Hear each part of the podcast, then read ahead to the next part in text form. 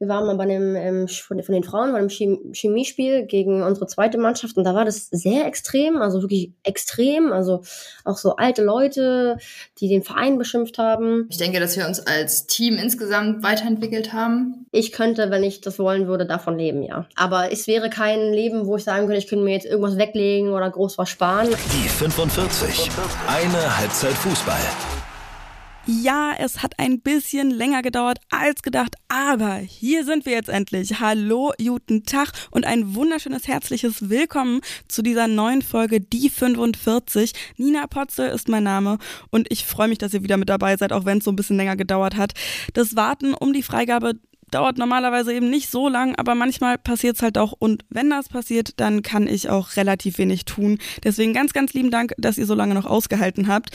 Das Gute daran ist ja, dass ich mich jetzt auch wirklich dem Spiel vom Dienstagabend widmen kann, nämlich dem Länderspiel des DFB-Teams gegen die Schwedinnen. Und ich habe auch nicht nur eine Gästin mit dabei, sondern direkt zwei, mit denen ich passend dazu zur zweiten Bundesliga gesprochen habe. Das ist jetzt, wie gesagt, schon ein bisschen her. Trotzdem freue ich mich sehr, dass ich euch das präsentieren kann.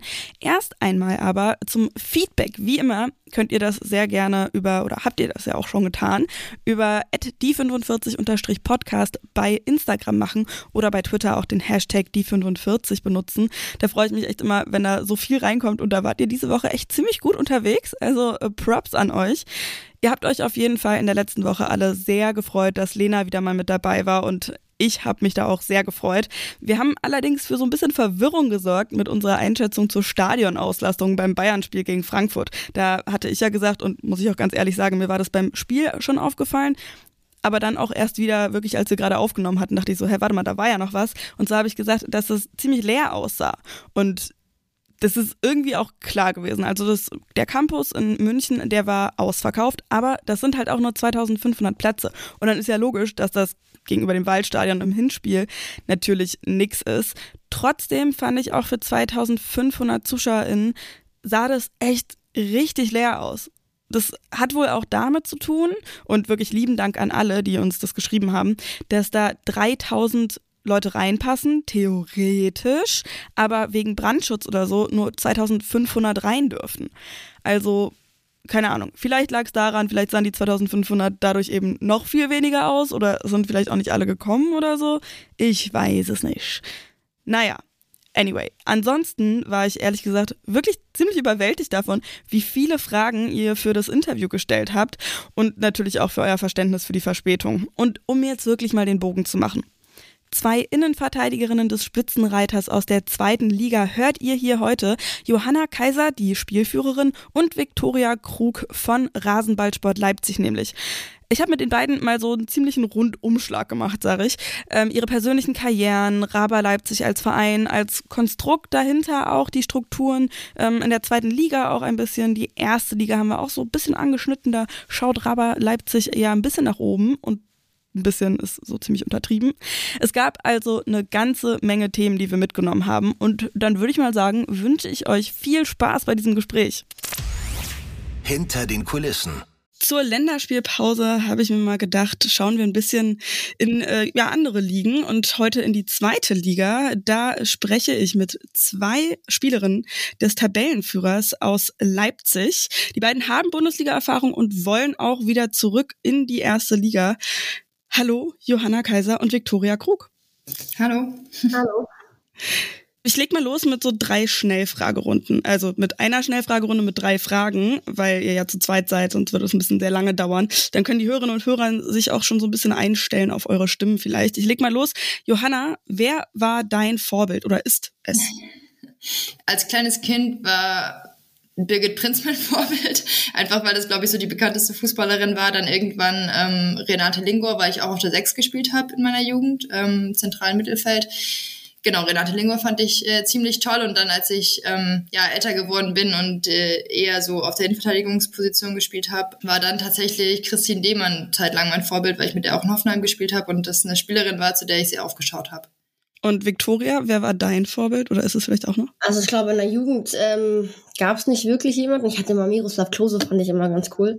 Aber dann irgendwann, als ich nach Potsdam bin, ähm, war echt mein großes Vorbild Tabea Kemme, bis ich da mit ihr in einer Mannschaft gespielt habe und dann ähm, wurde aus äh, Vorbild eher Mitspielerin, obwohl sie immer noch immer ein Vorbild war, aber ja, dann ist die das ja immer noch ein bisschen anders. Das ist ja aber auch total absurd, dass du da mit deinem Vorbild zusammenspielst im Team. Ja, war immer ganz lustig, war auch immer sehr aufgeregt am Anfang tatsächlich. Das, das, das kann ich absolut verstehen. Ihr habt jetzt ja. schon gesagt, Johanna hat bei der TSG Hoffenheim gespielt und Vicky bei, ähm, bei der Turbine in Potsdam. Zweite Frage. Vicky, Wollt ihr lieber, das ist auch eine Frage von Lukas via Instagram, äh, wollt ihr lieber die Champions League oder lieber die WM gewinnen? Also wenn ihr die Möglichkeit hättet, was, welchen Titel würdet ihr lieber nehmen? Also ich nehme ganz klar die WM. Also das ist, äh, ja, beides ist international, aber ich glaube, die WM und auch das Feeling der WM zu spielen, ähm, ist nochmal was ganz anderes als die Champions League und ähm, ist ein Turnier und ja, definitiv die WM. Johanna, bei dir? Ähm, ich kann Vicky da, glaube ich, ganz gut zustimmen. Also ich würde auch die WM nehmen. Ich glaube, das hat nochmal zusätzlich auch diesen Aspekt, eben für das eigene Land spielen zu dürfen, was einfach ein unglaublich tolles Gefühl ist, was wir auch beide dann in der EU-Nation beide schon erleben durften. Genau, und insofern ähm, wäre das auch das, wofür ich mich entscheiden würde. Und jetzt eine Frage, auf die ich mich sehr freue. Beschreibt doch jeweils die andere mal. Johanna, du kannst gerne anfangen und äh, Vicky äh, auf dem Platz beschreiben. Äh, auf dem Platz. Ähm, Vicky ist eine extrem ehrgeizige Spielerin, sehr athletisch, ähm, sehr schnell, äh, sehr zweikampfstark, was ja auch auf der Innenverteidigerposition ganz hilfreich ist. Genau, und ähm, also ja, ein echter Spielführer auch. Also sie nimmt das da hinten in die Hand, ist laut, coacht viel. Ja, einfach auch durch ihre vorbildliche Einstellung ähm, auf dem Platz versucht sie irgendwie oder schafft es auch gut, alle mitzureißen. Das finde ich immer ja sehr bemerkenswert, weil sie, weil sie irgendwie was an sich hat, mit dem sie alle ja in ihren Band zieht und catcht und äh, mit dem sie es irgendwie schafft, die alle mitzureißen. Soll ich ein bisschen toppen? Was soll ich denn jetzt sagen, besser klingen könnte, als was du gerade gesagt hast? Nein, ich glaube, ähm, ich glaube schon, dass wir uns auch sehr ähneln. Ich glaube, dass ähm, ich bin ja zu Leipzig gekommen und da war Jürgen schon da und wir war Kapitänin und ich glaube, genau diese Rolle ähm, hat sie davor übernommen und ich glaube, wir haben dann so ein bisschen beide uns, glaube ich, die Rolle geteilt, hinten irgendwie die Führung zu übernehmen und auch zu coachen, Kommunikation und ich glaube, Jürgen Stärke ist definitiv das Verteidigen. Ich glaube, das ist das, was sie ausmacht und das Antizipieren. Ähm, ja, das macht sie definitiv äh, zu einer sehr, sehr guten Verteidigerin. Und dann das Kopfballspiel. Ich glaube, ähm, weniger haben ein gutes Kopfballspiel wie Jojo. Das ist definitiv. Und einfach mal dazwischenhauen zu können. Ne? Also es können auch nicht viele. Das kann Jojo tatsächlich sehr, sehr gut. Dann haben wir euch jetzt ein bisschen besser kennengelernt. Das wollen wir ja mit diesem Podcast auch ein bisschen schaffen, Gesichter aus dem Frauenfußball einfach äh, zu schärfen. Ich habe es am Anfang ja schon gesagt, ihr seid Tabellenführerin in der zweiten Bundesliga. Letztes Jahr seid ihr ja auch schon mal fast aufgestiegen und dieses Jahr sieht's ja wirklich noch viel besser aus. Ihr habt im Sommer fünf Neuzugänge und einen neuen Trainer bekommen. Ihr habt euch vor allen Dingen, was ja euch beide vermutlich auch sehr freut als Innenverteidigerin, in der Defensive total verbessert. Also ihr habt bisher ähm, ja die wenigsten Gegentore der Liga. Ende der letzten Saison waren es noch mehr als der zehn Platzierte. Dann hatte gut, das war auch die zweite Mannschaft von Wolfsburg, die ja immer sehr gut sind in der Defensive, aber da habt ihr euch echt enorm verbessert. Was läuft da anders? Und ist das vielleicht der Grund, warum ihr dann dieses Jahr wirklich auch aufsteigt? Ich denke, dass wir uns als Team insgesamt weiterentwickelt haben, ähm, dass wir auch ja, auf dem Platz, aber auch neben dem Platz noch mehr zusammengerückt sind, ähm, dass wir gelernt haben, noch mehr eine Sprache zu sprechen und wir verteidigen ja nicht nur in der letzten Kette, sondern wir verteidigen ja ab der Sturmposition sozusagen ähm, und haben das einfach, glaube ich, geschafft, diese Saison deutlich besser auf den Platz zu bringen als die letzten Jahre und sind da einfach deutlich konsequenter geworden, auch in der, in der Verteidigung vor, vom Tor. Und dieses Zusammenwachsen, dass du äh, gesagt hast, dass ihr noch mehr eine Sprache sprecht, obwohl fünf Neuzugänge mit dazugekommen sind, hat das so gut gepasst? Tatsächlich ja, weil also wir haben ja auch das Jahr vorher schon äh, viele Neuzugänge gehabt im Sommer, die uns dann leider gar nicht so viel helfen konnten teilweise, weil viele verletzt waren. Insofern waren es fast sogar noch mehr als fünf Neuzugänge jetzt im Sommer, weil viele aus ihren Verletzungen zurückgekommen sind. Aber ich denke, dadurch, vielleicht auch durch die Umstellung mit einem neuen Trainer, mussten alle nochmal ein anderes System lernen. Alle mussten irgendwie von, von Anfang an nochmal eine andere gemeinsame Sprache für sich finden und ähm, das hat, denke ich, ganz gut funktioniert. Vicky, was war da so das Größte, was er anders gemacht hat?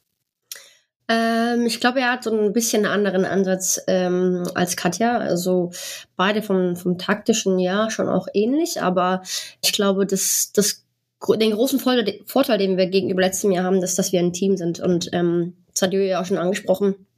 Dass wir als Team verteidigen, als Team angreifen und dass das irgendwie so im Mittelpunkt steht, dass wir einander verstehen auf dem Platz ähm, und das durch unsere Prinzipien, ähm, was äh, Schaban uns auch oft predigt, dass wir irgendwie einen gemeinsamen Nenner finden müssen, was die Taktik ist, um uns dann gegenseitig zu verstehen ähm, und, dass wir uns an Prinzipien quasi orientieren, damit wir alle das Gleiche tun in gewissen Situationen.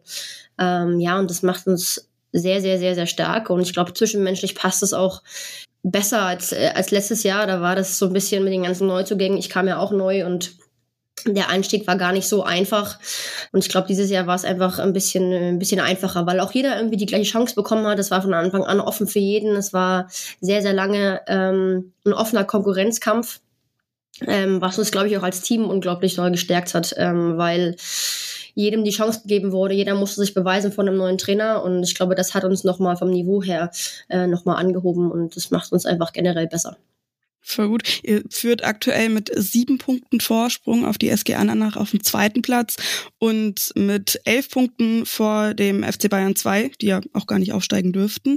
Ähm, also es sieht schon mal ganz gut aus mit dem Aufstieg, sage ich mal. Ich meine, ihr kennt das schon ein bisschen, ne, Bundesliga-Erfahrung. Aber was würde sich für euch jetzt bei Leipzig nochmal ändern, wenn ihr dann aufsteigt? Das war eine Frage von Caro, auch via Instagram. Was würde sich ändern? Also ich denke, dass Leipzig sowieso insgesamt schon sehr professionell aufgestellt ist, ähm, aber trotzdem haben auch wir noch viel Potenzial nach oben in allen möglichen Bereichen, ähm, sowohl was letztendlich die Bedingungen auf dem Platz betreffen, aber eben auch äh, daneben, was medizinische Versorgung betrifft, was Ernährung betrifft, Regenerationsmaßnahmen. Also wir haben, wir haben schon viel, aber das sind, denke ich, auf jeden Fall Sachen, wo der Verein auch nochmal mehr dazulegen wird, wo der Verein auch nochmal ähm, unsere Bedingungen verbessern wird.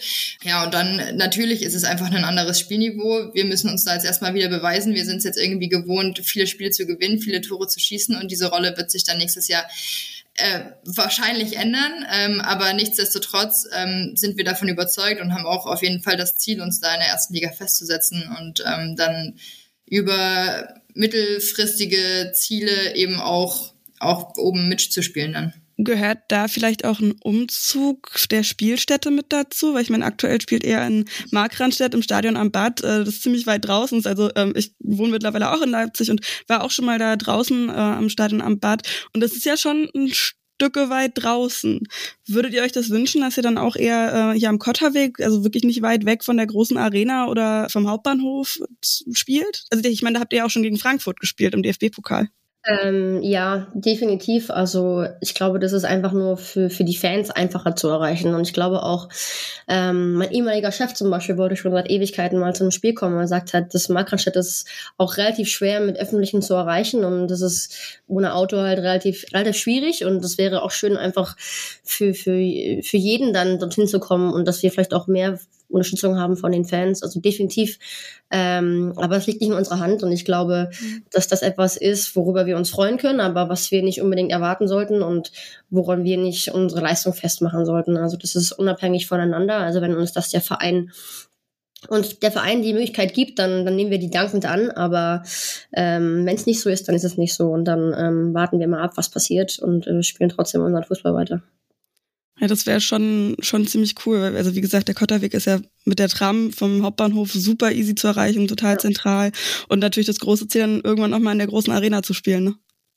Ja, definitiv. Ich glaube, wir durften ja letztes Jahr gegen Frankfurt schon mal äh, in der Arena spielen und das war halt einfach ein wahnsinniges Feeling. Also das ist etwas, was wir im Frauenfußball so nicht kennen und ähm, ja, da war, glaube ich, äh, mein, meine Aufregungspegel war, glaube ich, maximal. Also das war schon ähm, sehr, sehr cool. Also muss man auch sagen. Ja, das glaube ich. Und du hast auch schon gesprochen von den Fans. Johanna, wie, wie zufrieden seid ihr mit der äh, Unterstützung der Fans aktuell? Also ich muss e-, ehrlich sagen, ich war ziemlich beeindruckt, als ich da war. Da war es schon ziemlich laut. Ja, wir sind auch sehr beeindruckt. wir, ähm, wir hatten ja jetzt auch beispielsweise im letzten Spiel jetzt am Sonntag gegen Gütersloh einen ganzen Fanbus, der mit nach Gütersloh gefahren ist, was ja jetzt auch nicht gerade um die Ecke ist, ähm, und die da 90 Minuten Bambule gemacht haben. Also das ist schon echt eine coole Sache. Das ist jetzt seit einem ja, knappen Jahr so, dass wir echt eine gute Fanbase haben. Ähm, viele Jungs und Mädels, die da Bock haben, äh, uns zu unterstützen, die zu jedem Heimspiel kommen, die auch häufig mit nach Auswärtsspielen fahren, nach Andernach nach Duisburg. Das sind so Spiele, wo, wo tatsächlich auch schon einige mitfahren und das ist wirklich was, was wir auch sehr schätzen und was uns krass hilft und supportet, weil ähm, es ist einfach schon was anderes, als wenn man ähm, ja vor, von einer nicht leeren Kulisse, aber von einer sehr leisen Kulisse mit so ein paar Eltern mhm. und äh, Fans und Zuschauern spielt, als wenn, als wenn da wirklich irgendwie 40, 50 Leute sind, die einen 90 Minuten lang nach vorne peitschen. Das ist schon äh, was sehr Besonderes, was wir ja nicht missen wollen. Ja, das, das glaube ich schon mit Trommeln und so weiter ist ganz, ganz cool. Ich würde noch mal zur zweiten Liga ein bisschen was fragen, weil ja auch schon die Unterschiede in der ersten Liga sehr groß sind vom Niveau und in der zweiten Liga ja aber auch gegen viele zweite Mannschaften von Bundesligisten spielt.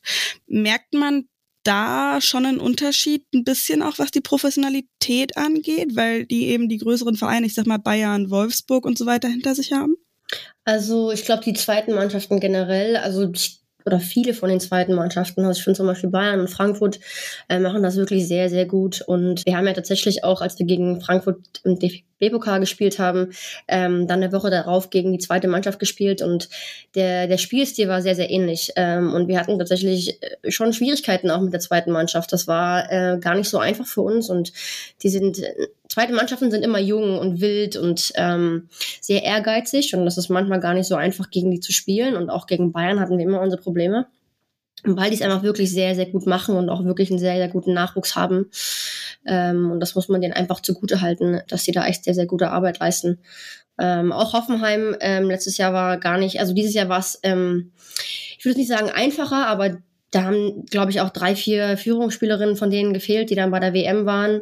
Und das wird sich jetzt im Rückspiel dann auch nochmal ändern. Da, glaube ich, äh, kommt nochmal eine größere Herausforderung auf uns zu. Ähm, die machen es immer wahnsinnig gut und die sind ja auch Spielerinnen, die teilweise schon in der ersten Mannschaft mit, mittrainieren und dann in der zweiten spielen und da ihre Spielpraxis sammeln und dann da auch überzeugen wollen. Ähm, von daher sind die da auch immer hungrig und das sind Spiele, da muss man immer echt extrem aufpassen, ähm, weil die ja wirklich sehr gute Spielerinnen haben.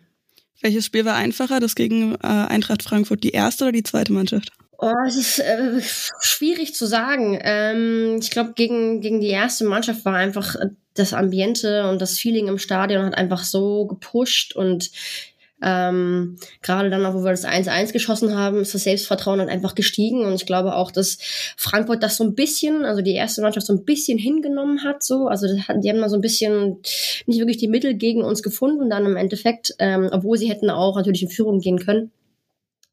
Aber ich würde tatsächlich fast sagen gegen die erste, weil man da so, man war so fokussiert, man war so drin, man wollte so in jeden Ball rein und gegen die zweite Mannschaft musste man dann dieses Niveau von der letzten Woche wieder, wieder aufrufen und ähm, das war gar nicht so einfach und vor allem, weil die waren auch unglaublich hungrig und die haben es wirklich gut gemacht, das muss man echt sagen. Also und ja. gegen die erste Mannschaft ist dann vermutlich auch so ein bisschen die Denke drin, ey, was haben wir eigentlich zu verlieren? Wir können genau. nur gewinnen. Ne?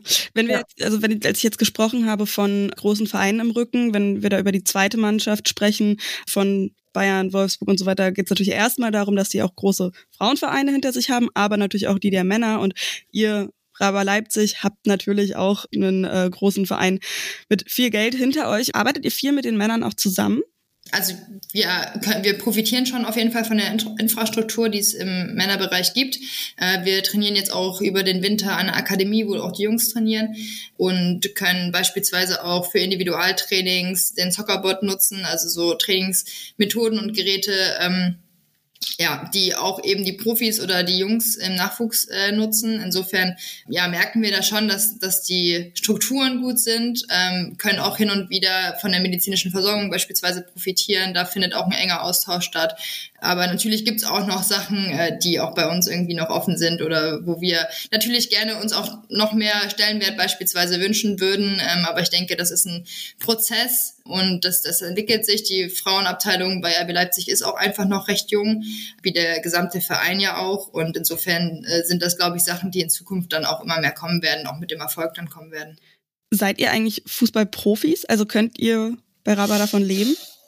Ähm, das kommt ja immer darauf an, mit wie viel Geld man auskommt, ne? Also das muss man auch sagen.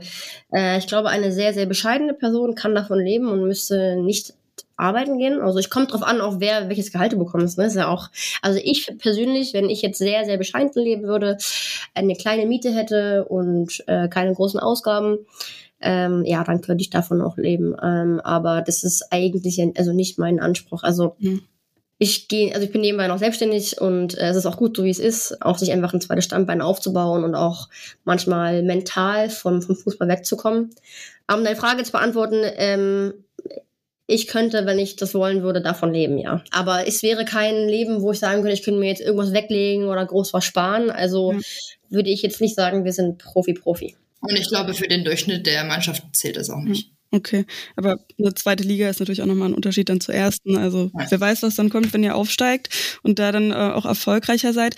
Mm, wir haben gerade schon so ein bisschen gesprochen über den Verein als solches, als Ganzen. Wie seht ihr so die Marke eures Vereins? Weil also ich muss ganz ehrlich sein, das möchte ich auch sein, ich äh, stehe gerade bei den Männern und bei dem Verein insgesamt dem Konstrukt relativ kritisch gegenüber, aber sehe das auch gleichzeitig total, wenn Kids in der Gegend sagen, ey, das ist der einzige Verein hier in der Gegend, der erfolgreich ist, der auch wirklich was für den höherklassigen ähm, Frauenfußball tut und da bin ich absolut ähm, dafür, das zu unterstützen und ähm, respektiere das auch total. Wie ging euch das, als ihr euch für ähm, Leipzig entschieden habt? Weil da ja auch viel Kritik und sehr viel Hass ja auch mit da mitschwingt. Also ich kannte das vorher schon, weil ich ja vorher in Hoffenheim gespielt habe und da war das was sehr ähnliches. Äh, ich suche mir immer Vereine aus, die so richtig gehatet werden.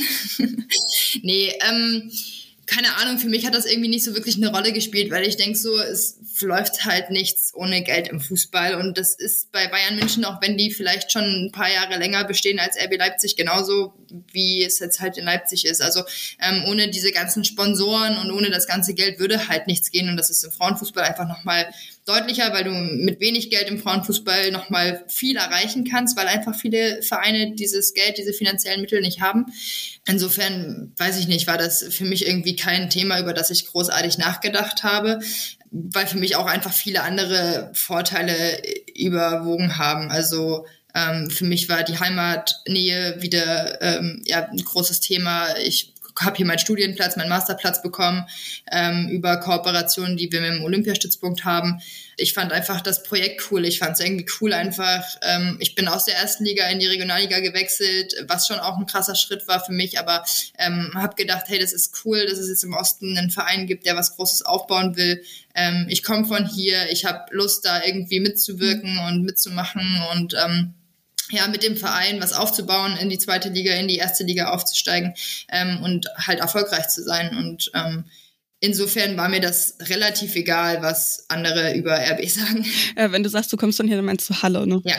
Und Vicky, wie ging's dir? Ähnlich tatsächlich. Also ähm, ich habe mich damit gar nicht beschäftigt mit dem drumherum. Man bekommt es mit. Ich habe es auch teilweise wir waren mal bei einem, ähm, von, den Frauen, bei einem Chemiespiel gegen unsere zweite Mannschaft und da war das sehr extrem, also wirklich extrem, also auch so alte Leute, die den Verein beschimpft haben. Ja, aber ich, ich befasse mich mit sowas gar nicht. Also ich reg mich auch nicht über solche Sachen auf. Ähm, ich würde auch nicht sagen, also ich, ich identifiziere mich mit dem Verein, aber ich würde jetzt nicht sagen, dass ich mich dass wir die Profis sind. Also wir sind, wir sind nicht, also wir sind nicht die Leute, über die die anderen schimpfen. Also wir mhm. sind die Frauenabteilung und äh, wir wollen Fußball spielen und äh, man muss auch sagen, dass die Frauenabteilung und dann der Verein auch ein cooles Konstrukt und eine Struktur fährt, die ähm, für den Frauenfußball ideal ist und die mich auch überzeugt hat. Ja, und für mich war das auch ähnlich, also heimatnah. Also bei mir ist es nicht so nah wie bei Jojo, aber mhm. Ich war vorher in Meppen, da waren es 600 Kilometer, jetzt sind es halt nur 200. Ähm, das ist schon sehr angenehm. Ich finde es auch total beeindruckend, irgendwie, wenn man ähm, halt wirklich hierher zieht dann auch und wirklich mal sieht, also ich komme aus dem Umland von Berlin und da hat man natürlich, gut, für den Frauenfußball jetzt auch nicht so wahnsinnig viele Vereine, aber insgesamt mehr Vereine und hier war es dann wirklich so, okay, der einzige in der Umgebung, der wirklich auch in den Frauenfußball investiert, ist halt wirklich Raba Leipzig, die da wirklich was machen. Das war auch eine Frage, also die nächste Frage, die ich stelle, die ist auch eine Frage, die bei Instagram mit reingekommen ist. Wie findet ihr die Vermarktung der Frauenabteilung? Also ihr habt jetzt so ein bisschen über das Konstrukt und die Strukturen dahinter schon gesprochen. Wie findet ihr die Vermarktung? Ich denke, dass das ein Punkt ist, wo noch viel Potenzial ist. Ähm, was sich jetzt auch hoffentlich äh, zum nächsten Jahr, zur nächsten Saison ändern wird, wenn wir erste Liga spielen, ähm, dass wir dann auch jemanden haben, der sich um die Medien kümmert. Wir haben beispielsweise bisher noch keinen eigenen Instagram-Account, was eigentlich sonst jeder Erst- und Zweitliga-Verein hat.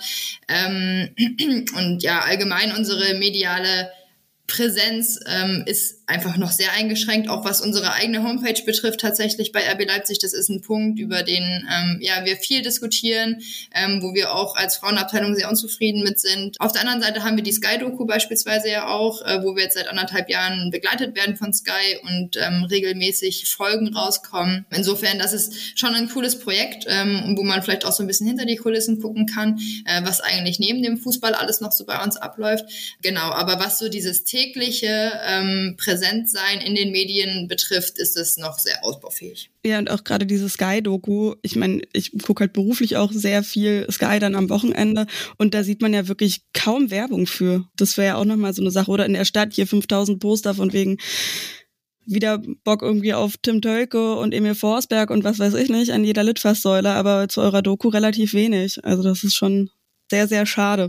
Dann kommen wir mal weg ein bisschen von dem Verein und zu euch persönlich. Ähm, als ich mir also eure Karrieren angeschaut habe, wir haben ja so ein bisschen schon gesprochen, ne? Johanna äh, bei der TSG Hoffenheim Bundesliga-Erfahrung gesammelt, ähm, Vicky bei Turbine Potsdam. Und mir ist aufgefallen, dass eure Karrieren schon relativ ähnlich verlaufen sind. Also erst bei einem kleineren Verein, so Heimatverein mäßig halt angefangen, dann zu einem Bundesliga-Verein, ähm, da vor allem in der zweiten, aber eben auch für die erste gespielt. Vicky, du hast äh, elf Spiele für Turbine gemacht, dann auch äh, in der ersten Liga und Johanna neun für Hoffenheim, ähm, also der, im ersten Team. Tauscht ihr euch über diese Erfahrung auch untereinander aus? Also ich glaube, wir haben schon auch über äh, äh, unsere Zeit in Potsdam oder in Hoffenheim geredet, aber jetzt explizit, ähm, weil es ja auch schon ein bisschen in der Vergangenheit liegt. Also ich war, glaube ich, bei meinem Debüt 17 oder 18, glaube ich. Ähm, ja, das ist halt etwas, was, was in der Jugend passiert ist. Ähm, ich kenne einige Geschichten ähm, aus Hoffenheim, die Julia mir erzählt hat. Und ich glaube, so, genauso kennt sie bestimmt auch einige Geschichten aus Potsdam. Aber ich glaube, so explizit will ich jetzt nicht sagen, dass wir da jede einzelnen Details kennen. Ich weiß, dass Julia eine gute Zeit in Hoffenheim hatte. Und ähm, ja, einen großen Unterschied gibt es dann doch. Vicky, du bist äh, zum Studium 2017 in die USA gegangen, nach North Carolina zur Wake Forest University. Ich würde mit dem Sportstudium? Stipendium? Ja, mit einem Sportstipendium. Wie war das so? War das irgendwie, also kann man das irgendwie vergleichen mit irgendwas, also das Niveau zum Beispiel mit irgendwas im deutschen Frauenfußball, wie erste Liga, zweite Liga? Dafür braucht Vicky jetzt erstmal so zwei Stunden. okay. Also wie war's? Ähm, es war eine sehr, sehr gute Entscheidung. Ähm, vielleicht fußballerisch nicht die allerbeste, aber ich glaube persönlichkeitsmäßig, Persönlichkeitsentwicklung ähm, war das sehr, sehr gut für mich und ähm, ich will die Zeit auch nicht missen, bin ich ganz ehrlich wenn man das vergleicht mit dem deutschen Fußball, ähm, relativ schwierig, weil der Ansatz in Amerika, glaube ich, ein ganz anderer ist. Ähm, es ist sehr geprägt von Fitness ähm, und Krafttraining und ähm, wirklich, viele Läufe gemacht. Äh, wir waren sehr, sehr fit. Ich konnte sehr viel drücken, ähm, Bankdrücken, Kniebeuge, ähm, alles, was man so vielleicht auch nicht braucht oder braucht. Ähm, das kann man jetzt so oder so sehen. Aber taktisch, glaube ich, ähm, hinken sie uns noch ein bisschen hinterher, zumindest auf der College-Liga. Ähm, ich habe in einer guten Liga gespielt tatsächlich, wo es auch wirklich äh, viele, viele Mädels dann auch in die Profiliga schaffen, in die NWSL. Äh, es war eine sehr, sehr gute Erfahrung und ich möchte sie nicht missen. Und ich glaube, dass ich persönlich von der Persönlichkeit her einen Riesensprung gemacht habe und das hilft mir ja natürlich auch ähm, fußballerisch dann. Ja, so Auslandssemester, wenn man sich dann leisten kann und durch ein Stipendium eben bekommt, das äh, macht immer sehr, sehr viel, ähm, die Erfahrung, die man dort sammelt. Mm, und dann bist du zu Meppen gewechselt, das hast du schon erzählt, und dann zu Leipzig. Ich würde aber gerne trotzdem noch mal was zu Turbine fragen, weil natürlich gerade in der ersten Liga so eins der bestimmenden Themen Turbines Absturz ist. Wie geht's dir dabei, wenn du das beobachtest? Ich meine, klar, es war in deiner Jugend, dass du dort gespielt hast, aber ist da trotzdem noch eine Verbundenheit da? Ja, definitiv. Also das war, das ist schon so für mich eigentlich immer eine zweite Heimat gewesen. Ähm, ich habe da wirklich viele Jahre verbracht und ähm, ich wollte auch immer wieder zurück, bin ich ganz ehrlich. Ähm, ich habe auch ab und zu mal auch angefragt mit meinen Beratern, ob es da die Möglichkeit gibt und ähm, wurde tatsächlich leider immer abgelehnt und finde das sehr schade, aber mittlerweile ja, ist es so, wie es ist. Es äh, Entscheidungen getroffen worden. Ähm, mir tut es schon weh. Ich habe auch vor kurzem erst mit ähm, ein paar Freundinnen, mit denen ich früher zusammen gespielt habe, in Potsdam nochmal drüber geredet, ähm, die das natürlich auch verfolgen. Und es tut schon irgendwie weh, das zu sehen, dass es so dann ich will nicht sagen, den Bach runtergeht, aber schon in, in, die falsche Richtung geht und dass der Verein eigentlich andere Potenziale hat und dass das ein absoluter Traditionsverein ist. Das ist ein Herzensverein für mich, definitiv. Und ich hoffe, dass sie die Kurve kriegen. Ähm, ich glaube, die, die Chancen stehen nicht so gut, aber ich hoffe es wirklich, weil mein Traum war, wie gesagt, immer meine letzte Saison in Potsdam zu spielen. Ähm, die Stadt ist wunderschön, die Menschen sind echt cool da, die Fanbase. Ähm, ist eigentlich auch eine coole Struktur, die die da haben. Das mit den Trainingsbedingungen eigentlich ganz gut, jetzt gerade durch das Stadion, durch den Umbau. Mhm. Ja, semi-optimal, aber trotzdem hat Potsdam gute Strukturen im Vergleich zu anderen Bundesliga-Vereinen. Also ja, es tut weh, würde ich schon sagen. Ja, das, das glaube ich. Mm, ich finde es halt auch so schwierig bei Turbine, ne, wenn wir jetzt auch schon drüber gesprochen haben, einen starken Verein im Rücken zu haben, sei es jetzt eben der im Frauenfußball oder bei den Männern oder bei beiden sehr erfolgreich ist. Und das ist halt in Potsdam super schwierig, ne? Ich meine, da hast du halt Babelsberg irgendwie, aber die spielen auch in der, ich weiß gar nicht, die Männer in der Regionalliga oder dritte Liga oder so. Ja, irgendwie so. Ich glaube tatsächlich, dass wenn, wenn sie in eine andere, in eine andere Linie gefahren wären, ähm, und die hätten ja die Chance gehabt, ne, auch mit Tabi mhm. und der Kandidatur, ähm, dass es hätte auch anders laufen können. Und ich glaube, dass ähm, Potsdam ein Traditionsverein ist und dass wir, dass sie wirklich auch viele, viele Leute hinter sich haben, eine große Fanbase und das Turbine das vielleicht auch hätte schaffen können ohne.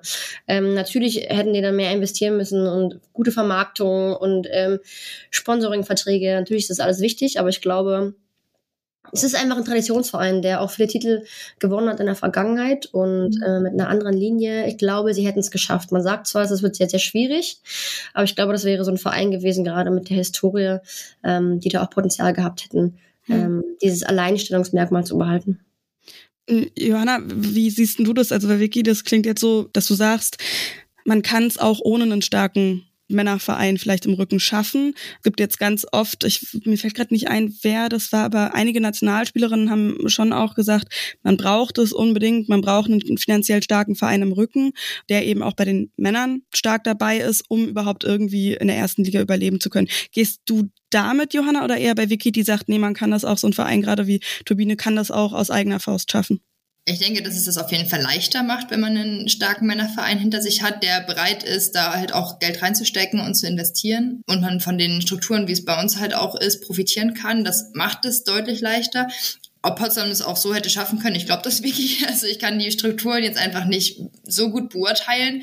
Ähm, ich glaube, dass sie ähm, ja vergleichbar sind mit anderen Standorten, die eben auch Sportschulen, Sportinternate haben. Ähm, es ist ja relativ ähnlich. Ich war in Magdeburg, da, da war das ähnlich. Ähm, auch ein Frauenfußballverein, der mehr oder weniger erfolgreich war. Wir haben lange zweite Liga gespielt, wo es jetzt aber auch schon seit einigen Jahren so ist, ähm, ja, dass einfach die finanziellen Mittel fehlen, dass andere Vereine vorbeiziehen und äh, mehr als Regionalliga-Niveau einfach nicht mehr drin ist, was super schade auch für mich ist, jetzt so, so im Nachhinein zu sehen, auch wenn Magdeburg jetzt keinesfalls vergleichbar mit Turbine Potsdam ist. Aber ähm, ich denke, dass, dass das schon ähnliche Verläufe so sind, wo man einfach merkt, okay, auch auch der MFFC hängt halt nicht am FCM dran, hängt nicht bei den Männern dran und dann ist es einfach deutlich schwerer. Insofern würde ich schon sagen, dass es das, wie gesagt, leichter macht, aber ähm, ja, ich, ich würde da schon auch Vicky, denke ich, trauen und zustimmen, wenn sie sagt, ähm, wenn man das Ganze vielleicht ein bisschen anders angegangen wäre, wäre da auch was drin gewesen. Mhm.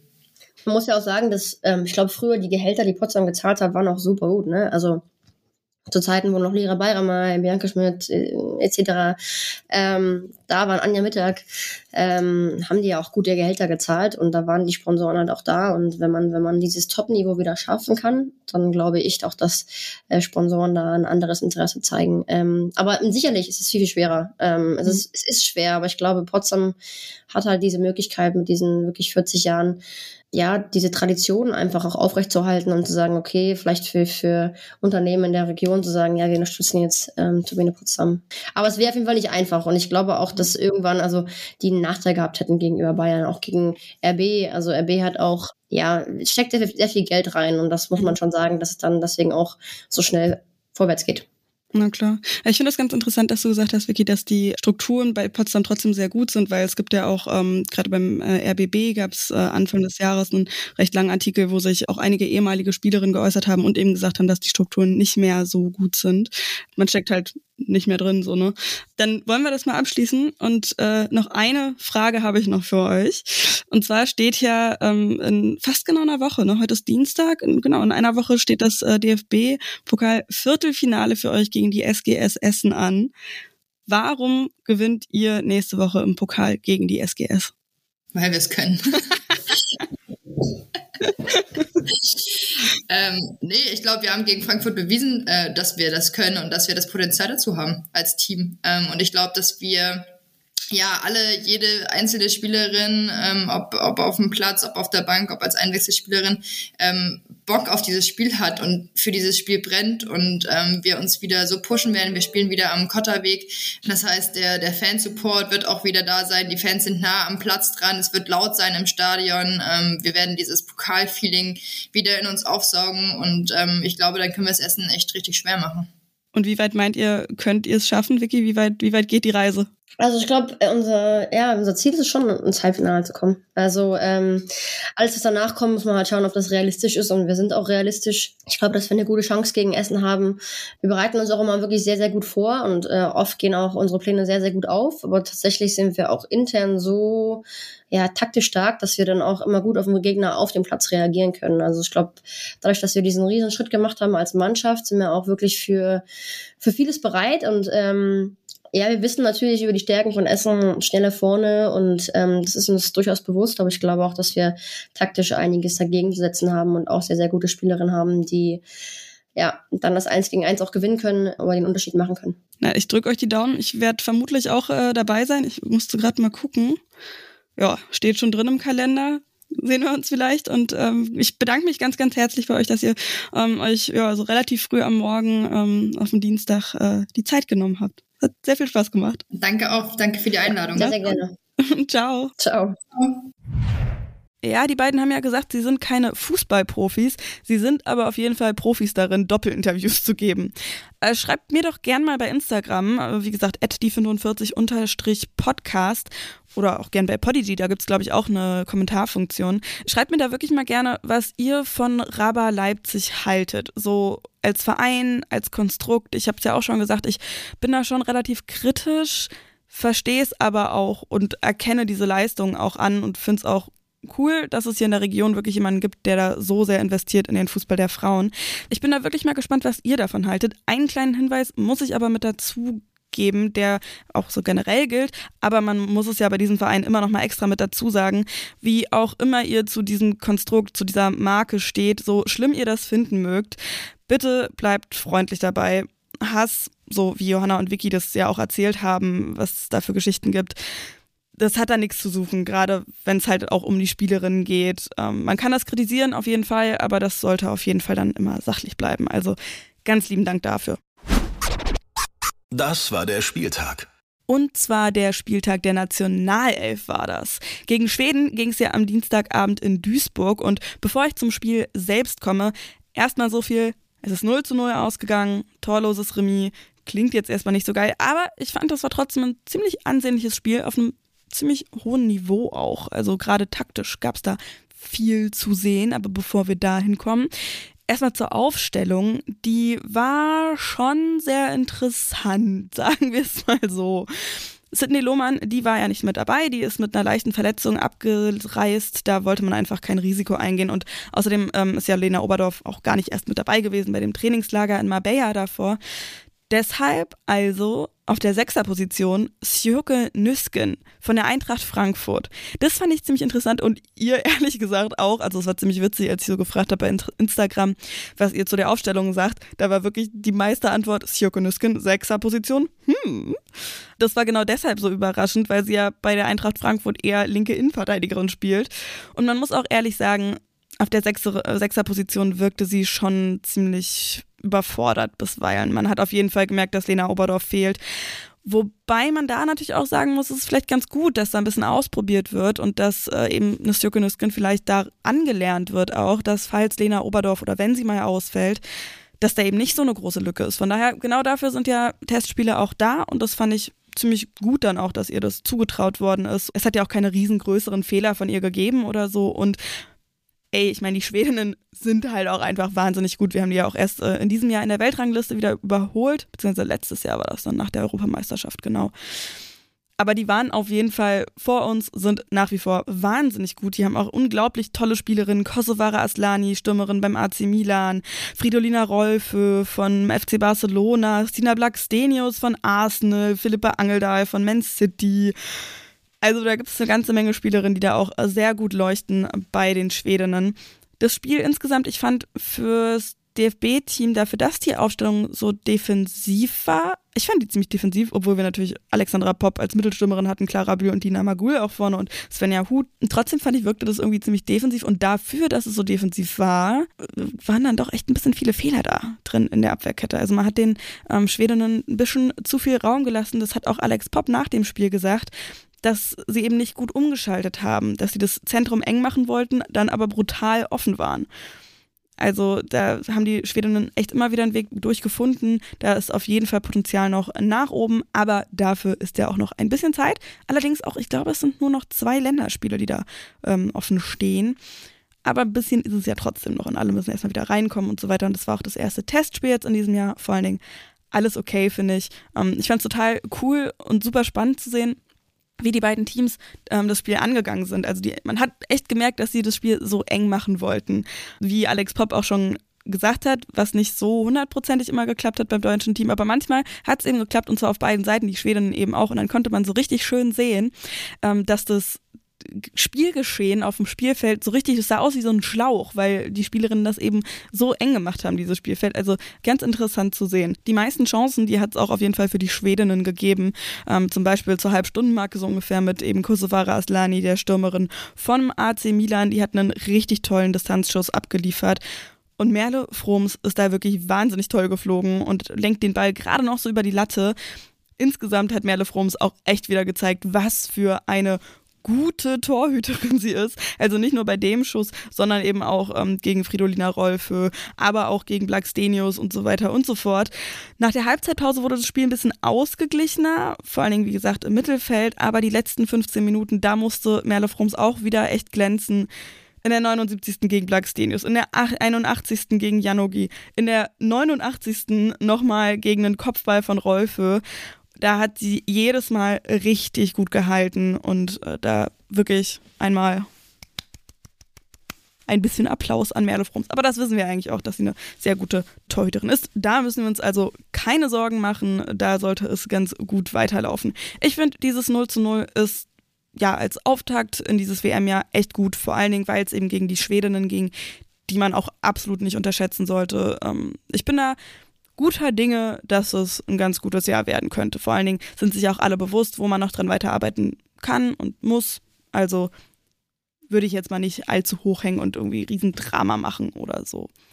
Wir bleiben auch direkt mal international, denn nicht nur Schweden und Deutschland sind in dieser Länderspielpause ins WM-Jahr gestartet. Nee, es hat auch noch so ein paar Turniere und äh, Cups gegeben, nämlich den Arnold Clark Cup und den She Believes Cup. Ich würde sagen, wir legen mal los mit dem Arnold Clark Cup. Da haben Italien, Belgien, England und Südkorea mitgespielt. Und England und Belgien, die haben ihre ersten beiden Spiele gegen Italien und Südkorea jeweils gewonnen. Und am Mittwoch haben sie dann den Cup unter sich ausgemacht. England gegen Belgien, also das Endspiel. Und haltet euch fest, die Engländerinnen, die sind einfach unfassbar gut drauf. Die haben 6 zu 1 gewonnen gegen Belgien und damit den Cup verteidigt. Den hatten sie auch im letzten Jahr schon gewonnen. Seit 29 Spielen sind die Engländerinnen unter Trainerin Sarina Wichmann jetzt ungeschlagen. Das ist eine ziemlich gute Bilanz. Die richten jetzt nach dem EM-Titel auf jeden Fall den Blick äh, sehr fokussiert auf den WM-Titel und machen da gute Anstalten, ähm, ein, gutes Turnier zu spielen, sage ich mal so, Soweit man das jetzt fünf Monate vorher halt schon sagen kann. Ne? Leah Williamson, Kapitänin der Engländerinnen, die auch wie die Schwedin Blackstenius bei Arsenal spielt, die hat zwei Tore geschossen, hatte also auch einen super Abend. Chloe Kelly genauso, die Flügelspielerin von Man City, die ja auch das Siegtor im EM-Finale erzielt hat gegen Deutschland, die hat genauso zweimal getroffen. Dazu gab es ein Eigentor von der Belgierin Biesmanns und Lucy Bronze vom FC Barcelona hat dann das sechste Tor für die Engländerinnen erzielt. Zwischendurch hat Ella Dont noch für Belgien getroffen. Und ich sag euch mal so, ne, die letzten drei Tore, die sind alle in den letzten vier Minuten gefallen. Was ich auch krass finde bei den Engländerinnen ist, was für einen breiten Kader die einfach haben. Also Sarina Wiechmann, die hat in diesen drei Spielen 18 Mal die Startelf verändert. Das ist heftig, finde ich. Und die Qualität sinkt einfach trotzdem nicht bei den Engländerinnen. Da können wir uns also auf jeden Fall auf eine sehr, sehr gute Weltmeisterschaft einstellen. Und auch andere Anwärterinnen auf den WM-Titel, die haben ein kleines Turnier gespielt, nämlich den She Believes Cup. USA, Kanada, Brasilien und Japan waren mit am Start. Und keine große Überraschung, die USA haben gewonnen, nachdem sie alle drei Spiele gewonnen haben gegen eben Kanada, Brasilien und Japan. Das Endspiel ging gegen Brasilien in der Nacht zu Donnerstag, da haben sie 2 zu 1 gewonnen. Aber wenn ich ehrlich bin, das war in diesem Wettbewerb nicht das große Ding. Also da gab es deutlich andere äh, Sachen, die mehr Aufmerksamkeit verlangt haben und die ehrlich gesagt auch wichtiger waren, finde ich. Ich hole euch mal noch mal kurz ab. Zwischen dem kanadischen Verband und den Spielerinnen ist ziemlich viel Dreck am Stecken.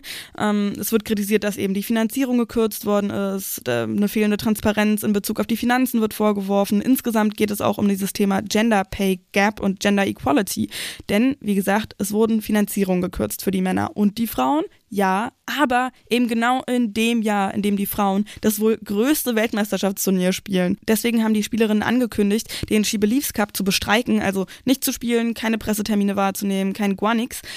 Daraufhin hat der Verband aber rechtliche Schritte angedroht, die sich die Spielerinnen einfach nicht leisten konnten. Und dann haben sie gesagt, wir spielen doch, aber unter Protest. Und das haben sie dann eben gemacht. Beim She Believes Cup sind sie mit lila Shirts und der Aufschrift Enough is enough, also genug ist genug aufgelaufen, um das zu zeigen. Und was ich auch super cool fand, die USA hat sich natürlich solidarisiert. Die haben sich vor dem Spielbeginn gemeinsam eingehakt. In den USA hat es ja genau einen ähnlichen Konflikt gegeben und da war es vielleicht nochmal ein bisschen krasser, weil die, das Frauenteam da ja so viel erfolgreicher ist als das Team der Männer. Und die mussten da wirklich enorm viel kämpfen und deswegen war es richtig schön dann auch zu sehen, dass sie sich so solidarisiert haben im Kampf eben für gleiche oder zumindest annähernd ähnliche Bezahlung und Bedingungen. Die USA hat das Spiel 2 zu 0 gewonnen, aber wie gesagt, es gibt deutlich wichtigere Dinge. Und die Art und Weise, wie die kanadischen Spielerinnen da protestieren, finde ich wirklich richtig, richtig gut. Auch beim Training machen sie das. Und zwar auf eine total coole Art und Weise. Sie drehen einfach die Trainingsklamotte auf links, sodass man das Wappen des Verbands nicht sieht. Und dann sagen sie, ey, wir spielen super, super gerne für dieses Land. Wir wissen auch, dass die Fans hinter uns stehen. Wir haben da Bock drauf, aber was der Verein gerade macht, ist einfach Mist. Wir fühlen uns nicht gesehen, wir fühlen uns total underappreciated, also wirklich einfach nicht wertgeschätzt. Und deswegen finde ich die Art und Weise, wie sie das machen, wirklich, wirklich gut. Ich hoffe sehr, dass es da bald auch positive Nachrichten zu berichten gibt. Aber jetzt erstmal wirklich Chapeau für diese Art und Weise zu protestieren. Vielleicht gibt es die guten Nachrichten ja schon nächste Woche. Ich gehe fast nicht davon aus, aber nächste Woche bin ich auf jeden Fall wieder am Start für euch mit einer neuen Folge, die 45. Teilt diese Folge auf jeden Fall sehr, sehr gerne mit allen Menschen, bei denen ihr sagt, ey, du musst unbedingt ein bisschen mehr vom Frauenfußball mitbekommen, das ist so cool, hör dir das mal an. Oder vielleicht wollt ihr auch einfach eure Begeisterung ein bisschen mehr teilen oder eben die Begeisterung einer anderen Person noch mehr befeuern. Da freue ich mich sehr. Empfehlt es gerne weiter. Bewertet den Podcast auch sehr gerne bei Spotify, Apple Podcasts und so weiter und so fort, wo das alles möglich ist. Und folgt uns bei Instagram at die45-podcast. Und ich habe auch noch einen kleinen Tipp für euch. Ich habe ja in dieser Folge gesprochen mit zwei Spielerinnen aus der zweiten Bundesliga der Frauen. Und wenn ihr euch auch für die zweite Bundesliga der Männer interessiert, da durfte ich für den Rasenfunk einen Kurzpass moderieren. Mit Eva Lotter Bohle, Matthias Kneife und Tanja Hufschmidt ähm, ging es vor allen Dingen um das Topspiel natürlich am Samstagabend. Erster gegen Zweiter Darmstadt gegen den HSV. Das wird ein ziemlicher Kracher. Aber wir haben natürlich auch so ein bisschen in den Abstiegskampf geguckt, der da sehr, sehr, sehr eng ist, wirklich. Es war total lustig, es hat super viel Spaß gemacht. Die drei ähm, waren eine tolle Runde. Um, ja, hört da ganz gern mal rein. Ich verlinke euch das auf jeden Fall in den Show Notes. Und ansonsten wünsche ich euch ein schönes Wochenende. Freue mich, wenn ihr nächste Woche wieder mit dabei seid und sag Tschüssi, macht's gut.